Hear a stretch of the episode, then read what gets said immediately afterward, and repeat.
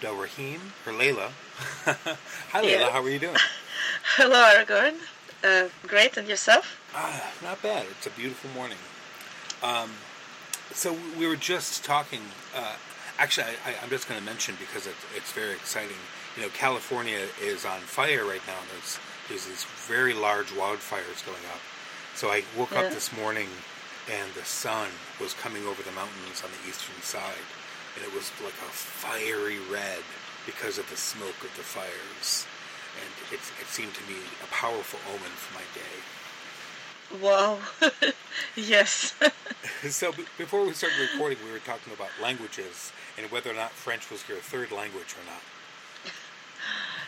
yes. So, um, well, to recap, basically, Russian is my native mother tongue, and then English and Arabic were because uh, my father was from Sudan, and then we went, uh, even though it was after independence, we went and lived in Sudan for a while. Uh, well, I grew up there actually. Ah, Um, okay. and the school uh, that but it was kind of on and off so there were disruptions that's why like the, the confusion with the languages oops i don't hear you No, I, on oh. occasion I'll, I'll put mute on just so that I can drink. oh okay okay okay oh okay yeah so um So we then, would- so then French would be your fourth language. Yeah, well, okay, more complicated than that. English and Arabic, we went to an Ita- the kids went to an um, a school run by Italian nuns with a British curriculum, okay, with Arabic on Thursdays to prepare and Arabic and religion and Islam were on Thursdays to prepare us for the Friday Muslim prayer. On Saturday we came back and it was you know Christianity for the Sunday prayer. and I was born in an atheist Soviet country where I never heard the word God or religion. And my parents didn't want to get into the whole explanation thing, and there's like, just you'll figure it out, you'll figure it out.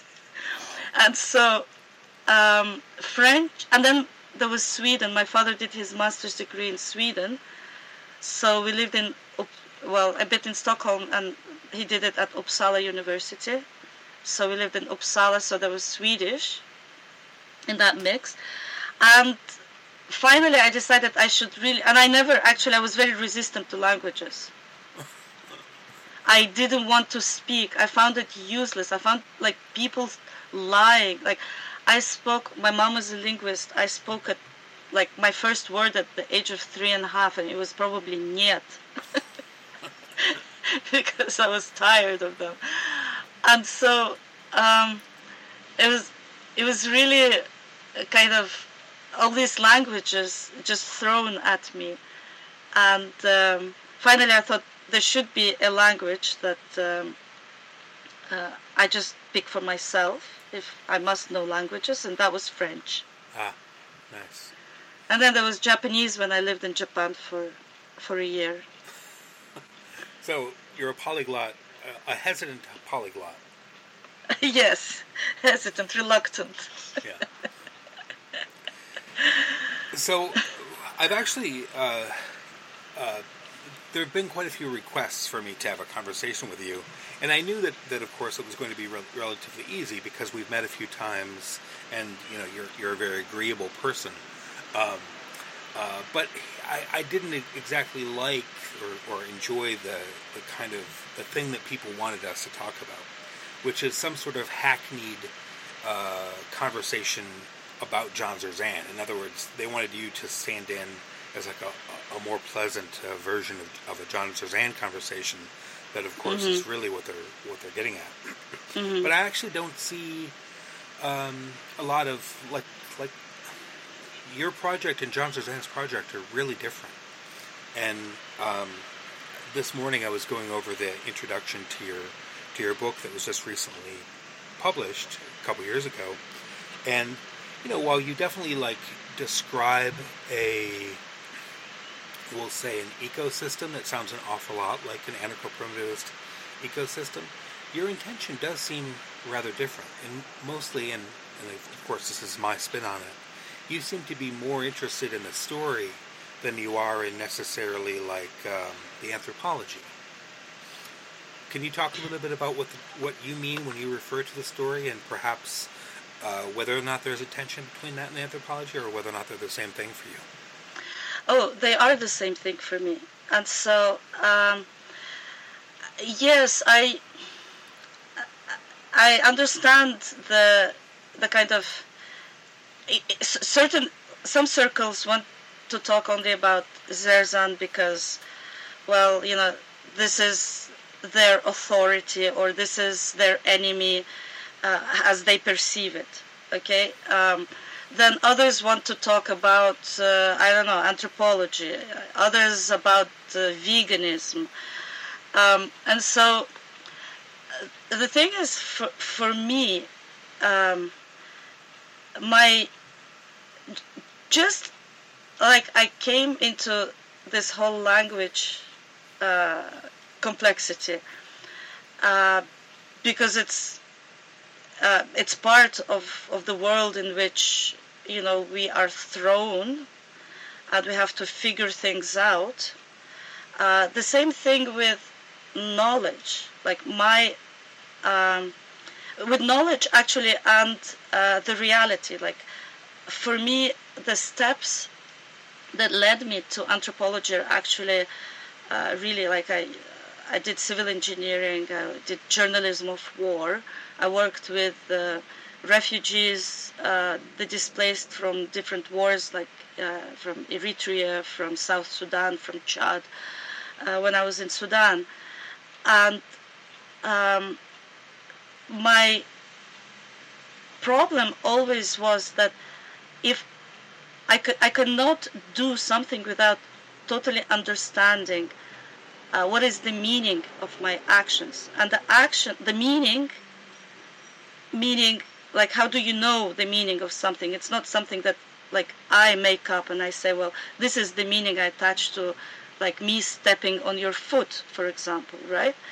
Um, maybe i think i or chinese foot binding is a, is a brilliant example okay there's a meaning attached to why people do this but the real meaning emerges from the experience and the effect, the manifestation of those decisions and those actions in the social relationships within the species, within the cultural group, but also among, like, uh, in the world, in the ecosystem.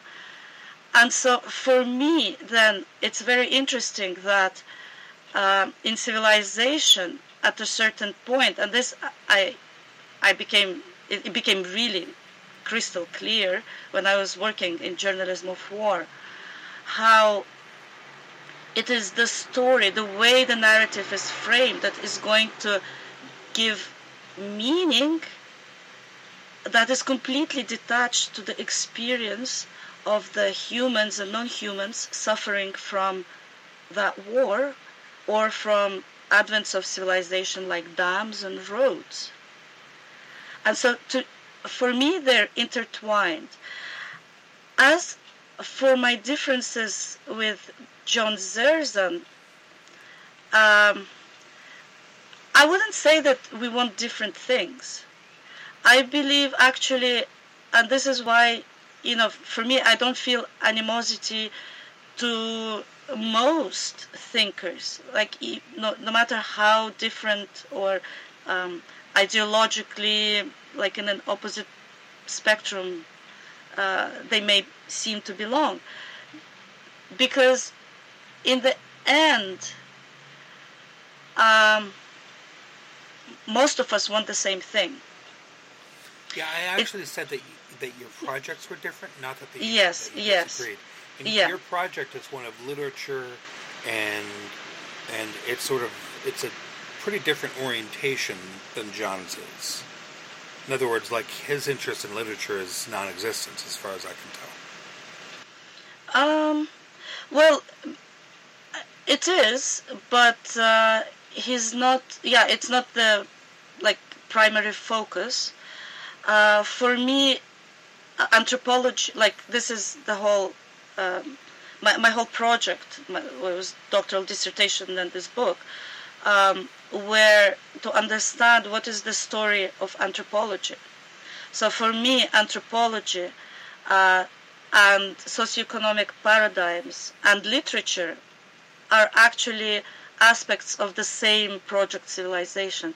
So maybe yes, I'm looking at the different like um, different nexus of how knowledge gets refiled, and John looks maybe more. Um, he's a historian, so he looks at the history of how um, people lived and and what are the possibilities. So, obviously, most literature that you're talking about is the is you know as you say the literature of civilization. Do you do you find that there's that there's types of literature that you have interest in or that, that you discovered that sort of evades sort of necessarily being encompassed encompassed by civilization? In other words, like, uh, is there anything in the realm of indigenous literature or or other literatures that that you like that sort of yeah that at least begin the process of escape? You seem to mention children's literature. Yes, uh, children's literature, indigenous literature. Um, okay, so let's say um, how, how to put it into words. It's not that, uh, like, when we look at civilization today, um, the the latest the num figure I have is 83% of wilderness has been destroyed and taken engulfed by civilization. And so the the remaining 17 or less percent is still circumscribed by our practices, defined by our practices. It exists according to our will because we have decided that this is not going to be taken over completely yet, but probably soon it will be. Okay, so how can we envision anything at this point, like this cancer has grown, this tumor is like engulfing the world. How can we envision anything that is untouched by its um, by surroundings? And so, eventually, what what happens is that even like all resistance becomes resistance and becomes defined by the battle, by the struggle. So in a way, you are no longer wild because you are um, like you're.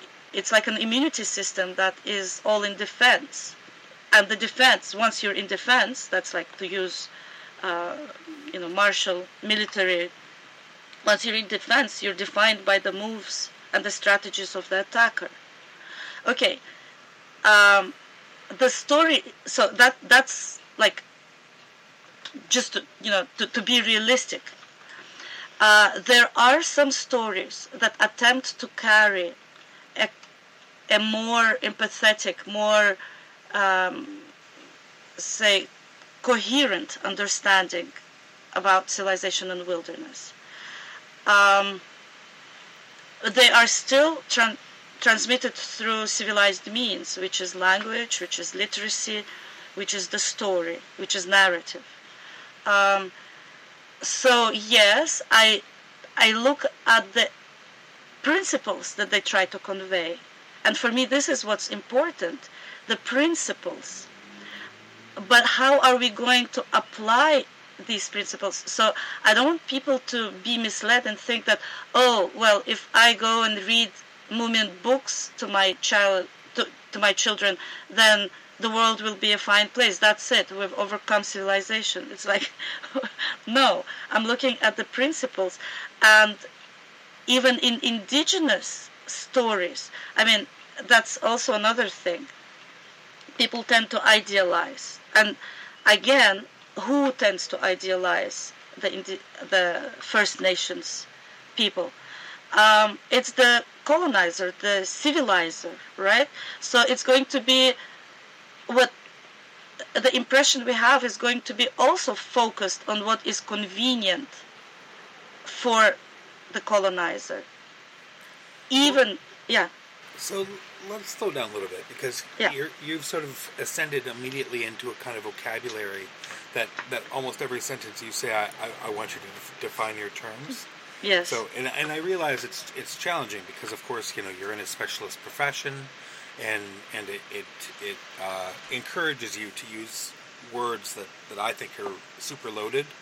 Um, so let's let's slow down and and and let, let me ask you a maybe a simpler question.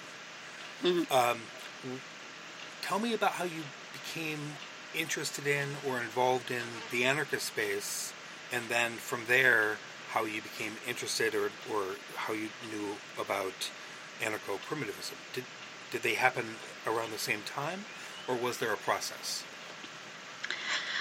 Um, what do you mean by anarchist space? Well, I, I mean, to start with, uh, the simplest definition would be a space of people who associate with, with each other and who self-describe as anarchists. Um, well, I associate with a with a wide spectrum of people. Um, it's um, so there wasn't a time that you necessarily associated with anarchists outside of going to, let's say, the the Montreal Book Fair. I live pretty much on my own. um, it's true that, for example, when my kid was uh, younger, uh, there were a lot of events um, like skill sharing, knowledge sharing, University of the Streets. So those kind of events um, we'd go to mostly because, like, for her to have access to these things. I mean, we we didn't have you know much resources, and uh, we didn't want to put her in school, and so we had to be creative, and um, we share a lot of the principles with with these people, but also, but but but we're we're still immigrants, and uh, even in those spaces, uh, a woman immigrant. Um, so it's like apart from that, uh, in terms of just like physical presence and association, like yes, I understand a lot of the struggles. I support all, like um, in principle, I support, you know, all attempts at, uh, you know, exiting the unjust system. But a lot of these my critique is that a lot of these attempts lack the depth and the understanding of what are you ready to give up and so most people uh, whatever they you know uh, uh, adherence they claim to whatever cause are not ready uh, to really question uh, the whole predatory uh, relationships that you know civilization fosters. So that would be but to go to your question specifically uh, i would also like to point out that okay uh, in russian thought anarchism nihilism you know all of this in spite of soviet union and the fact that yes there was censorship nonetheless i find um, the Soviet Union was much more open to really interesting critiques. And for example, you know, Kropotkin, Bakunin, there are monuments. There's a metro station in Moscow in in, uh, in honor of these people. Um, so I was familiar, like any, anyone from you know who grows up in Russian culture is familiar with these uh, ideas and with these people and with, with these theories. Also, in in Sudan and in Soviet Russia, I would say almost like everyone was an anarchist. Nobody trusted the press. Nobody trusted the state. Mm-hmm. It's it's a cultural thing. It's like you like you know people come here now have to immediately like well you know uh, pledge allegiance Sure. to this like in canada to, to the queen in the states it's like i don't know to whom to, the, to the flag. to the flag and you know to the war Sure.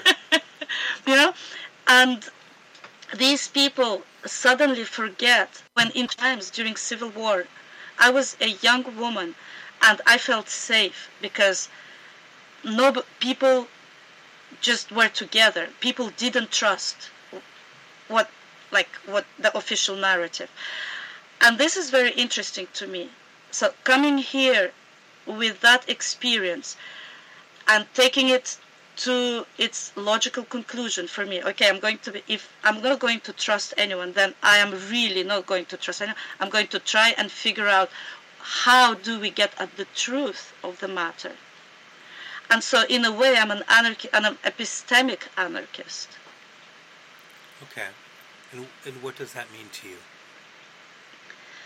well to me it means that i have to be um, basically uh, well i have to if, if i believe in something my actions have to follow up Okay. Okay. and there are costs like huge costs involved to No, no. to be, yeah I, I actually want to go further down this down, down this path because this is to me the more interesting question than than what labels we use and all the rest. Mm-hmm. So, so I also agree that the that you know words have consequences, and if you say that you are something that that it, that it means that it means something in terms of what it is that your action is, but I probably disagree with you on Mm-hmm. on and I, and in your writing you actually use the word oppression Mm-hmm. and you talk a lot about the origins of oppression and different kinds of oppression and obviously the the, the thing that you end up talking a lot about is, is veganism but I actually just just to hear you say it how does um, uh, understanding that oppression exists have consequence in terms of your action? Because of course there's an awful lot of oppression to choose from. Um i'm i'm not sure i understand what Well, this- you're this- getting at. the simple line would be I'm an anarchist, I'm against oppression. That means that I want to not uh, express oppression in my life. And so, what that means is that uh, I eat a vegan diet. oh uh, did i ever say that No, no, I, I'm not saying that. Oh. I'm not saying that you said that, but but obviously we're talking about a definition of anarchism that that reflects itself in your practice, and so I'm I'm asking about what what that looks like, how you'd express that today. Um, well, you know, it seems people. Um, okay, yes, I do. Me- I do mention vegan diet in my um, in my work. For example, in understanding, okay, um, the different uh, cultures of subsistence out in the wilderness and how do they work and and uh, what is the place of predation there. So um, I usually talk about mostly folivory, frugivory, gatherer um, subsistence, foraging, uh, in terms of like primate cultures, and humans are primates. Um, when I talk like to specify that foraging can be um, scavenging for flesh or just gathering fruits and berries, then yeah, I, spe- I kind of juxtapose. Uh, well, this is vegan gathering or, or foraging, and that is carnivore scavenging. So um, I don't really understand why people keep jumping at me with agricultural veganism because I never support agriculture. And I don't. Actually, the so leaving Yeah. vegan vegan outside the conversation because I'm not interested in attacking you for your veganism. Um, my my question is much more about oppression is a really huge term, and And Oppre- yes, how- oppression. How do you approach the question of how your practice is not oppressive, if that's how you would would say it, or put it in language that you prefer? Um, but which practice are you talking about? Your life practice. I mean, Like, I, I guess I guess I thought I thought that the question that I asked was uh, sort of how do you understand your anarchism, and you you said that you understand it maybe epistemologically or and, ep- ep- epistemically, and that, yeah, epistemically, and Yeah. and then I asked what that meant, and you and you said something along the lines of that it it means that it's about how you practice, how what you're doing. how I live. Yeah, how I live my life. I live my life in civilization, and uh, unfortunately, yes, uh, if I do get access to food, it's going to be uh, through obviously, like now I'm in North America, in Canada actually. Um, in winter, most of the stuff is uh, imported.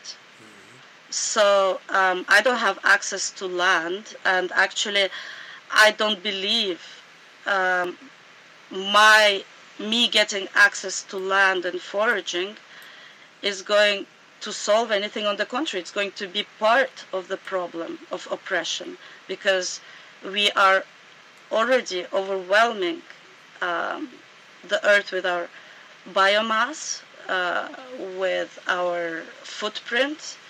Um, there's hardly any possibility for wilderness to exist. So for me, then, oppression is a system that is a hierarchical system of um, what I call in my work the food, the predatory food chain. So the predatory food chain puts different predators on different um, steps, and so who has the top ultimate predator has access to everything and everyone, and those are the, you know, the rulers of the world, the, the richest people. Sure. Um, then there are those who serve them, who have interests, who also own. Then there are those who serve to protect the the military. Um, they get they don't get as much access to resources uh, beneath them because obviously you know that that wasn't in the in the whole um, program of oppression. So they are oppressed by being domesticated to serve enough to serve and defend uh, the rights of of these predators. Um, you know, and so like the hierarchy is very clear, and then at the bottom there, at, at the so at the bottom of the human scale, uh, come all the you know the displaced and the homeless, and below them then there's the animal kingdom. So that epistemic hierarchy is um, is completely um, is mat- uh, materialized in our socioeconomic hierarchy.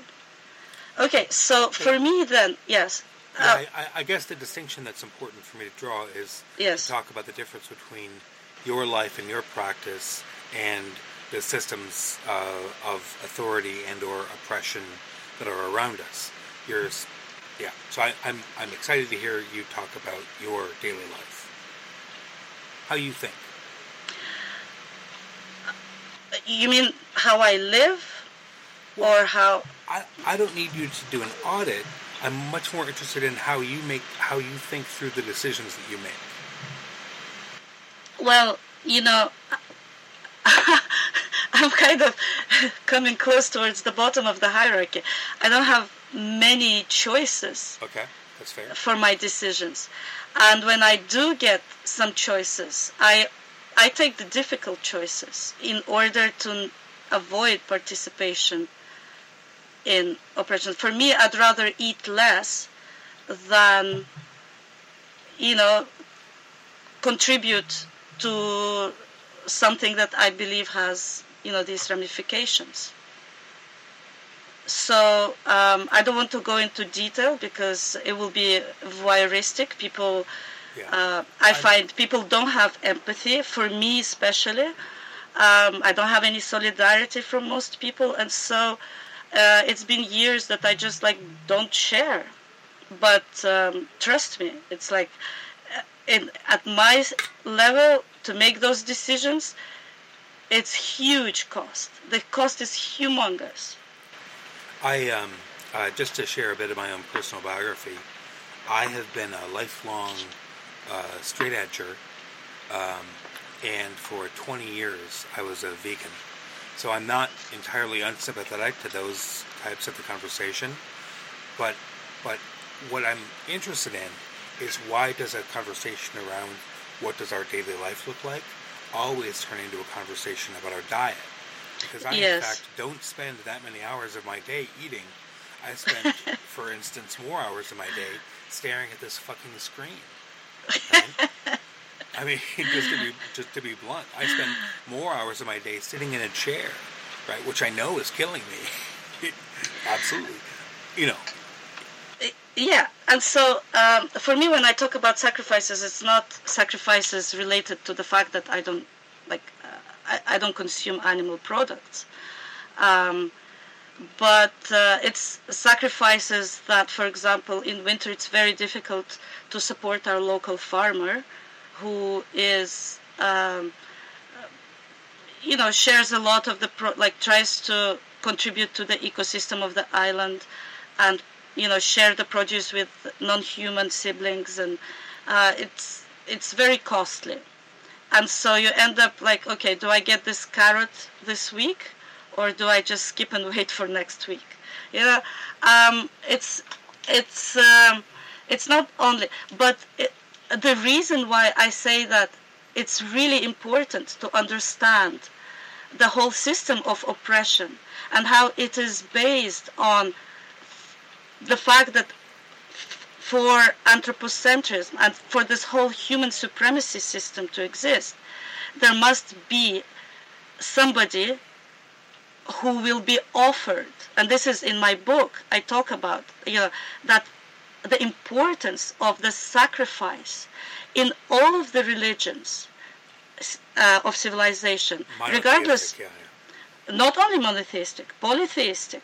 People, people um, say, okay, Hinduism is a vegetarian diet, but Hinduism uh, evolved uh, from being an animistic, nature-oriented um, gatherer tradition towards a brutal civilization with castes. Sure. And so obviously, um, the conception of sacrifice is going to be maybe d- expressed differently in that religion than in, say, monotheistic or Willy Wonka and the Chocolate Factory.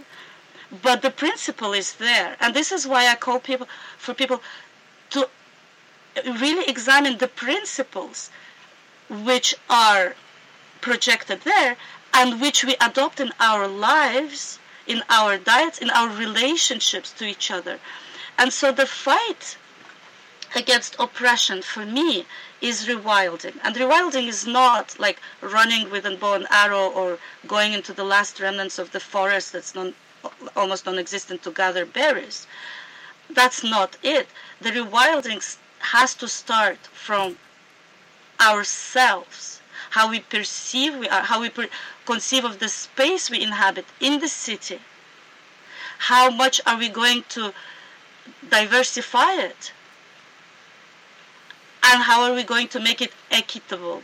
Equitable not by like, oh, I purchased fair trade coffee. No, equitable in the sense that what we as humans are giving other species and humans that are not useful for us makes it okay for them to live even if we get less, even if we sacrifice. Because at this point we have to pay back. Okay. So so this is great. This is this is exactly what I want to talk about because you basically do have a theory of how to get from here to there. In other words, you do offer an answer to the person that asked the question, well, what do I do? And and your answer on some level is rewild where you live and yourself and your economic relations. And eco- by economic relations, I mean not only the Marxist material relations of I give you this. Our economy has been so like that's why this whole system of oppression is so effective, is that the economy is uh, structured through symbolic exchanges, through cultural exchanges, um, material um, access to public space is, is part of that economy of who gets who gives what in order to access spaces emotions minds of other humans and non-humans so the rewilding is really it's it, it's it's not only like planting tomatoes in the backyard. That's that's agriculture. That's not rewilding. Planting a roof garden is still like part of civilization. You're you're doing it for yourself. Who else is going to to benefit from it? But how do you really make it wild and diverse and viable for life and not only for your short-term current interests?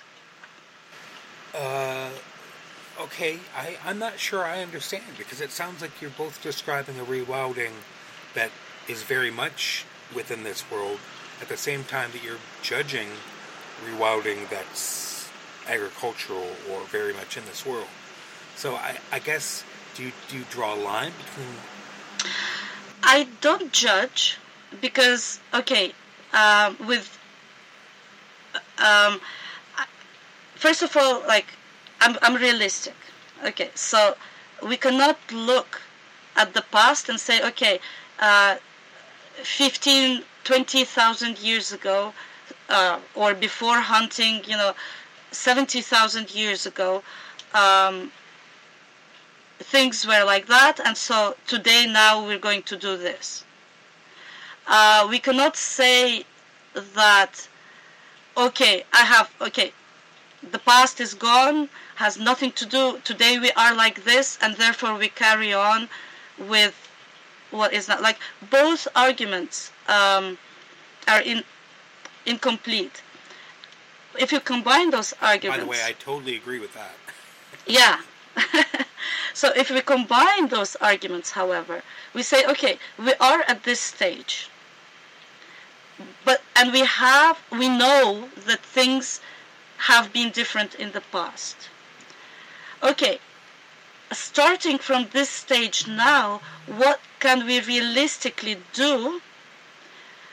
Uh, well, you know, and I try to avoid saying before the collapse. Well, the collapse is already like has hit. Like I've seen collapse in Africa, I've seen it in Asia. Um, a lot of ecosystems and, and human societies have collapsed.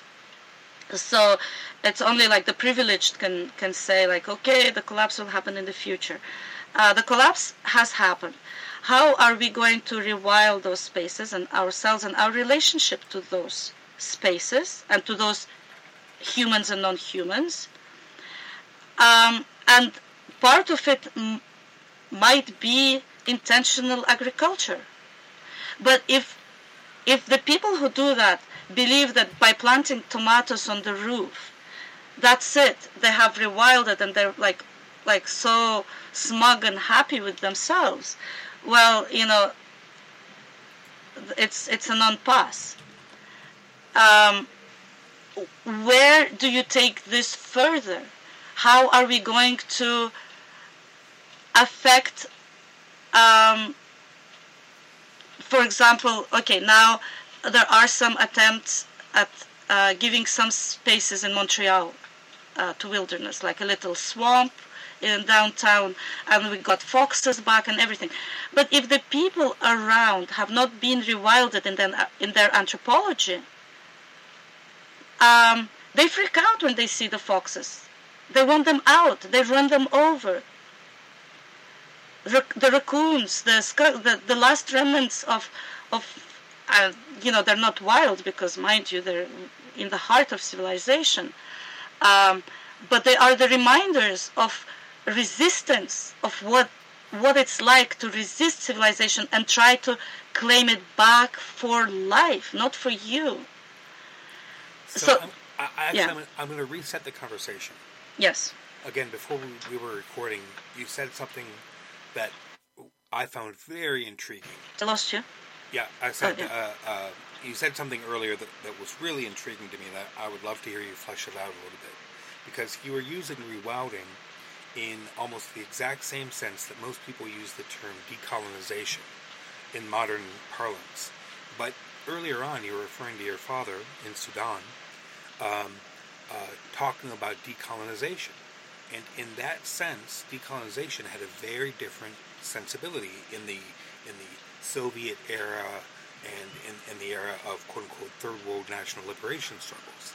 So I would love to hear your thought about the progression of the term and the thought process around decolonization from there to, to rewilding today.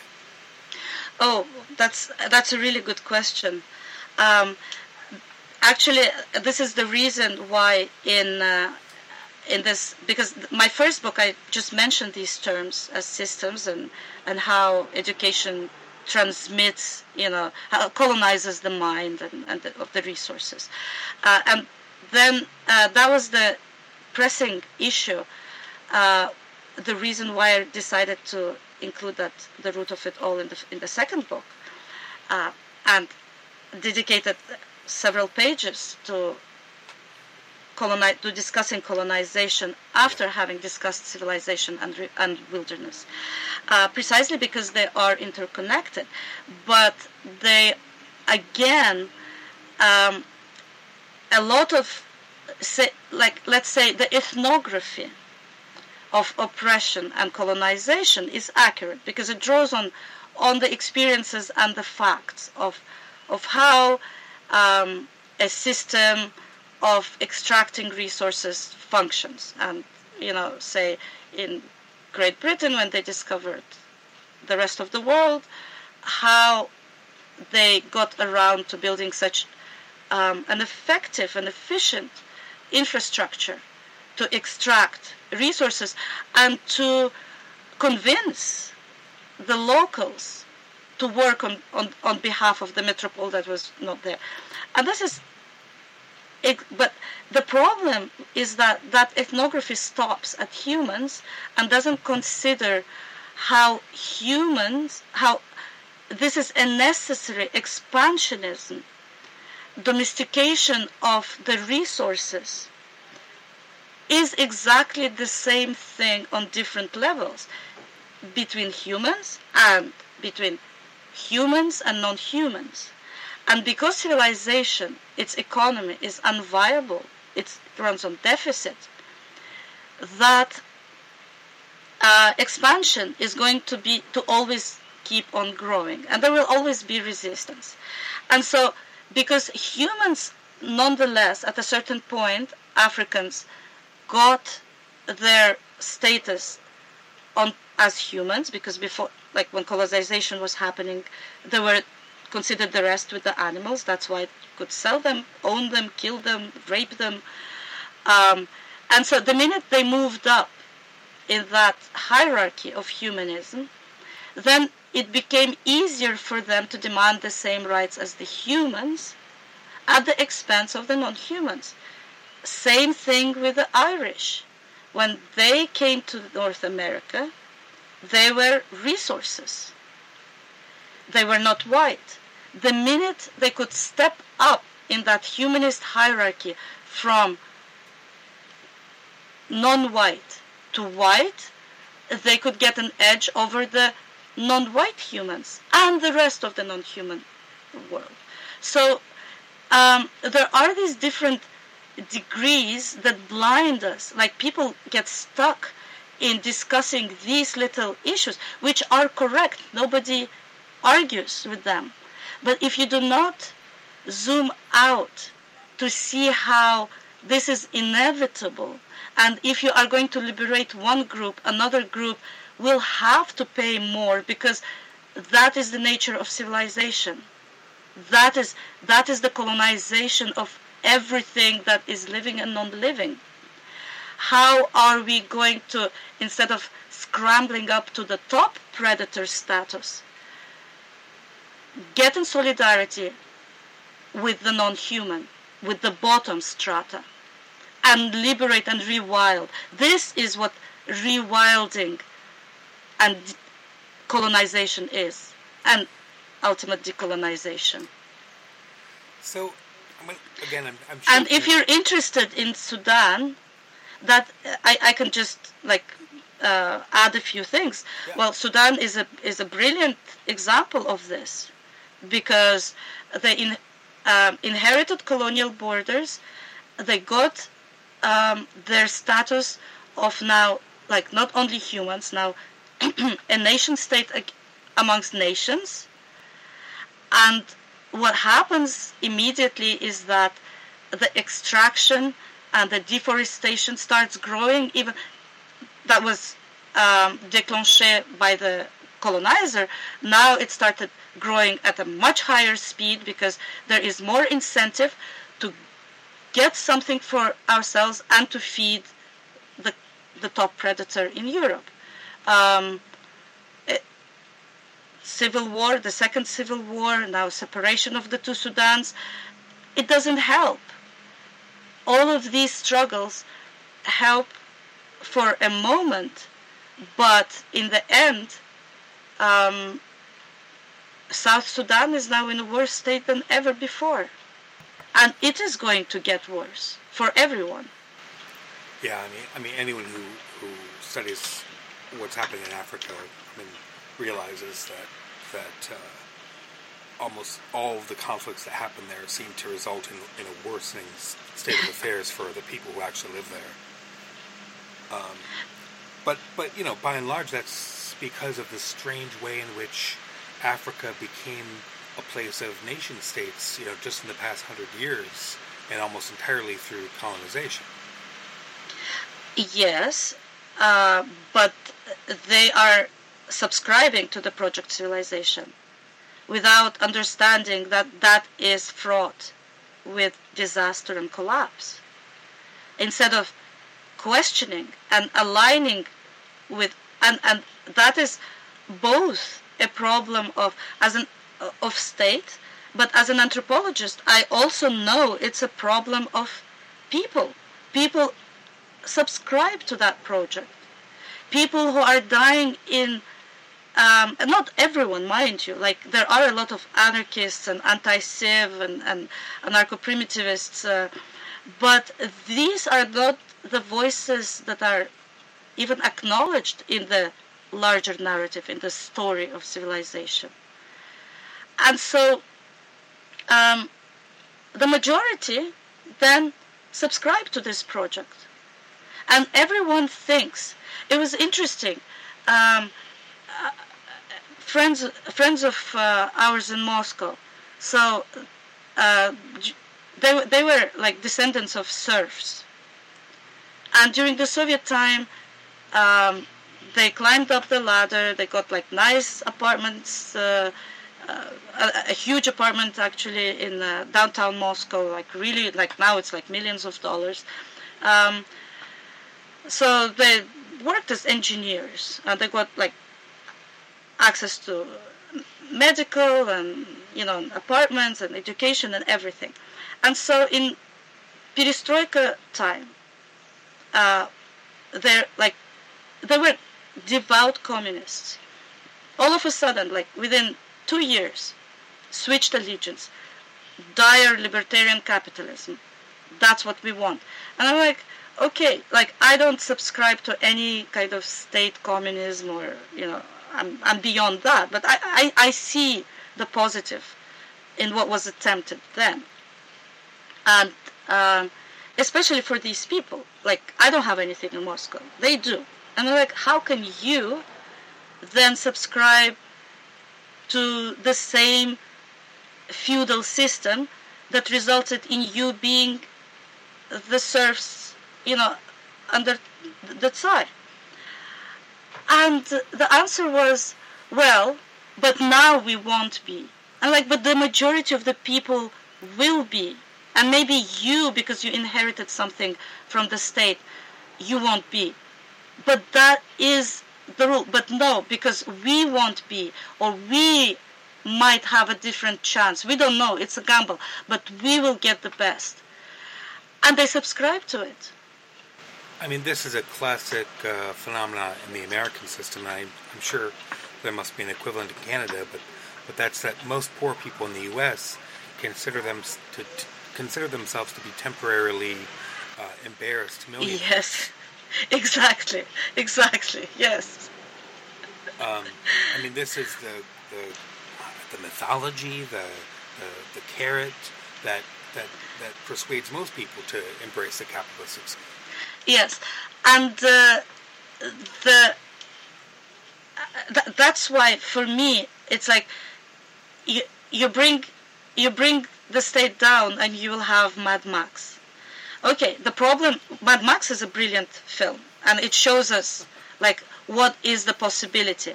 Sure. But it's not the only possibility. It should not be presented that this is like as you know this is exactly what it's going it is going to be like this if you do not question the narrative if you will rewild yourself reorganize your economic systems to include life and not your predatory you know appetite. Did did you uh, ever get a chance to read the, the small little book uh, desert no oh you should check it out it's it's basically uh, uh a, an alternate story along the lines of you know if anarcho-primitivism is an alternate story or uh, it's an alternate uh, green anarchist story mm-hmm. that has that, that basically talks. Yeah, it, it, it talks along along the lines that, that, I think that you'd be interested in. I oh, who's the author? Uh, it's an, it's anonymous, but it's posted on the Anarchist Library and oh, library. Pretty, okay, I'll pretty, check it. Pretty easily available. But the actual question that I, I'd like to ask that, that, that you really raise for me in a pretty strong way.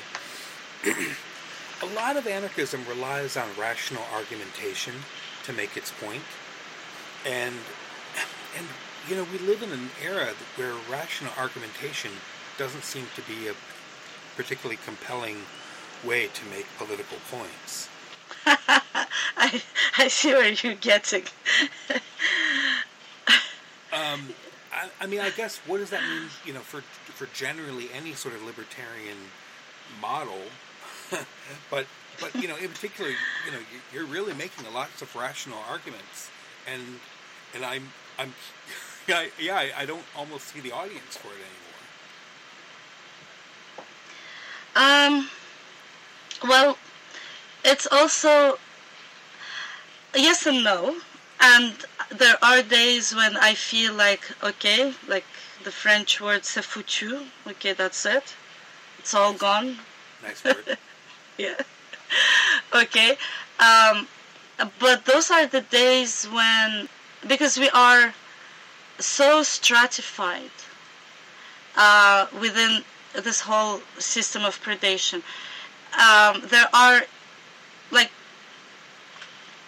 really um, pu- like this punishment involved in resisting the story, resisting it, the story in fact, in yes. action. Yes. And the the punishments are different. Like for example, uh, in the states they shoot you here in Canada, they slap you with fines that make you indebted for life. sure. Okay, like it's all peaceful and nobody like use, uses the baton. Well, every now and then they do.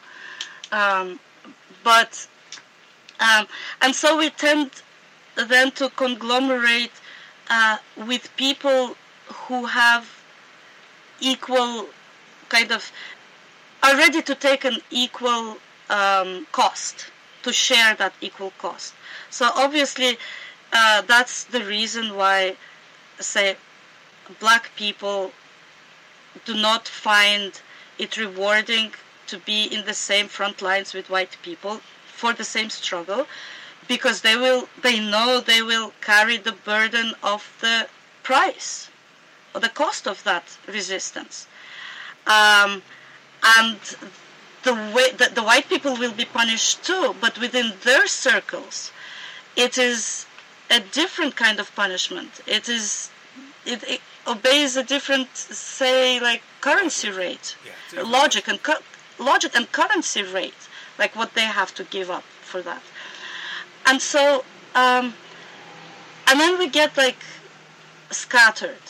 Um, but every now and then, um, I do realize there are much more people ready to take on the critique, ready to to examine what their lives mean, like to existence, to their own meaning and to the meaning of the world. Um, but we don't get access to those people. And then, yes, I critique technology, but ironically, it has been both the ultimate oppressor and also the ultimate connector. How do we, again, get beyond that dependence? Like, this is the question. People, again, thinking either or. Either we are using the technology and the internet and the connections, and that's it, therefore it's good. Because how are we going to survive without it? Well, and there are people who are taking these critiques and these attempts to real life. But then that's also the risk of that the others will kind of lose track of them. So, I usually try to keep these conversations to about an hour. Yes. And it's worth reflecting on the fact that about 10 years ago, you had published some, some things that were sort of like speaking to the anarchist milieu um, that are easy to find. You then uh, obviously finished your PhD and spent too much time in the university and speaking to those people. Oh, oh, actually, I, I, that's that's not true. I didn't like the university. I was attached to it because I was paying tuition, but I was sitting doing my research at home and on the street and in the library. I didn't have much time with university. Yeah. But I'm curious. I'm curious in, in terms of what's what does your next ten years look like? Are we going to see uh, further research and, and writing along the lines of what you've done up till now, or do you have different projects that you're hatching currently? Yes, I have one project that I want to finish, um, and that's like basically based on, on the research I've collected and didn't go into the previous two works. So um, I hope to, to be done with it now. Uh, but I or, already started working. Uh, I have a few other projects, both academic, well, academic in the sense that, you know, I will submit them to a, a process that will be accessible both for academics and for the wider public, and other uh, projects that will be just, um, you know, maybe fiction and non-fiction. So, are you mostly working on fiction type works, or like what's the content of, of what you've done since the since the, the book that was published last year? So, uh, the current the book I want that I'm working on and I want to finish this year uh, is going to be on the uh, basically clarifying the economic foundation of knowledge and uh, the institutions that are responsible for domesticating it and us. Um, and basically, evolutionary theory and conceptions of evolution. So that will be uh, also a comparative uh, project because I'll be considering Arabic and Russian thinkers um, um, and others, uh, Japanese interesting team uh, primatologists.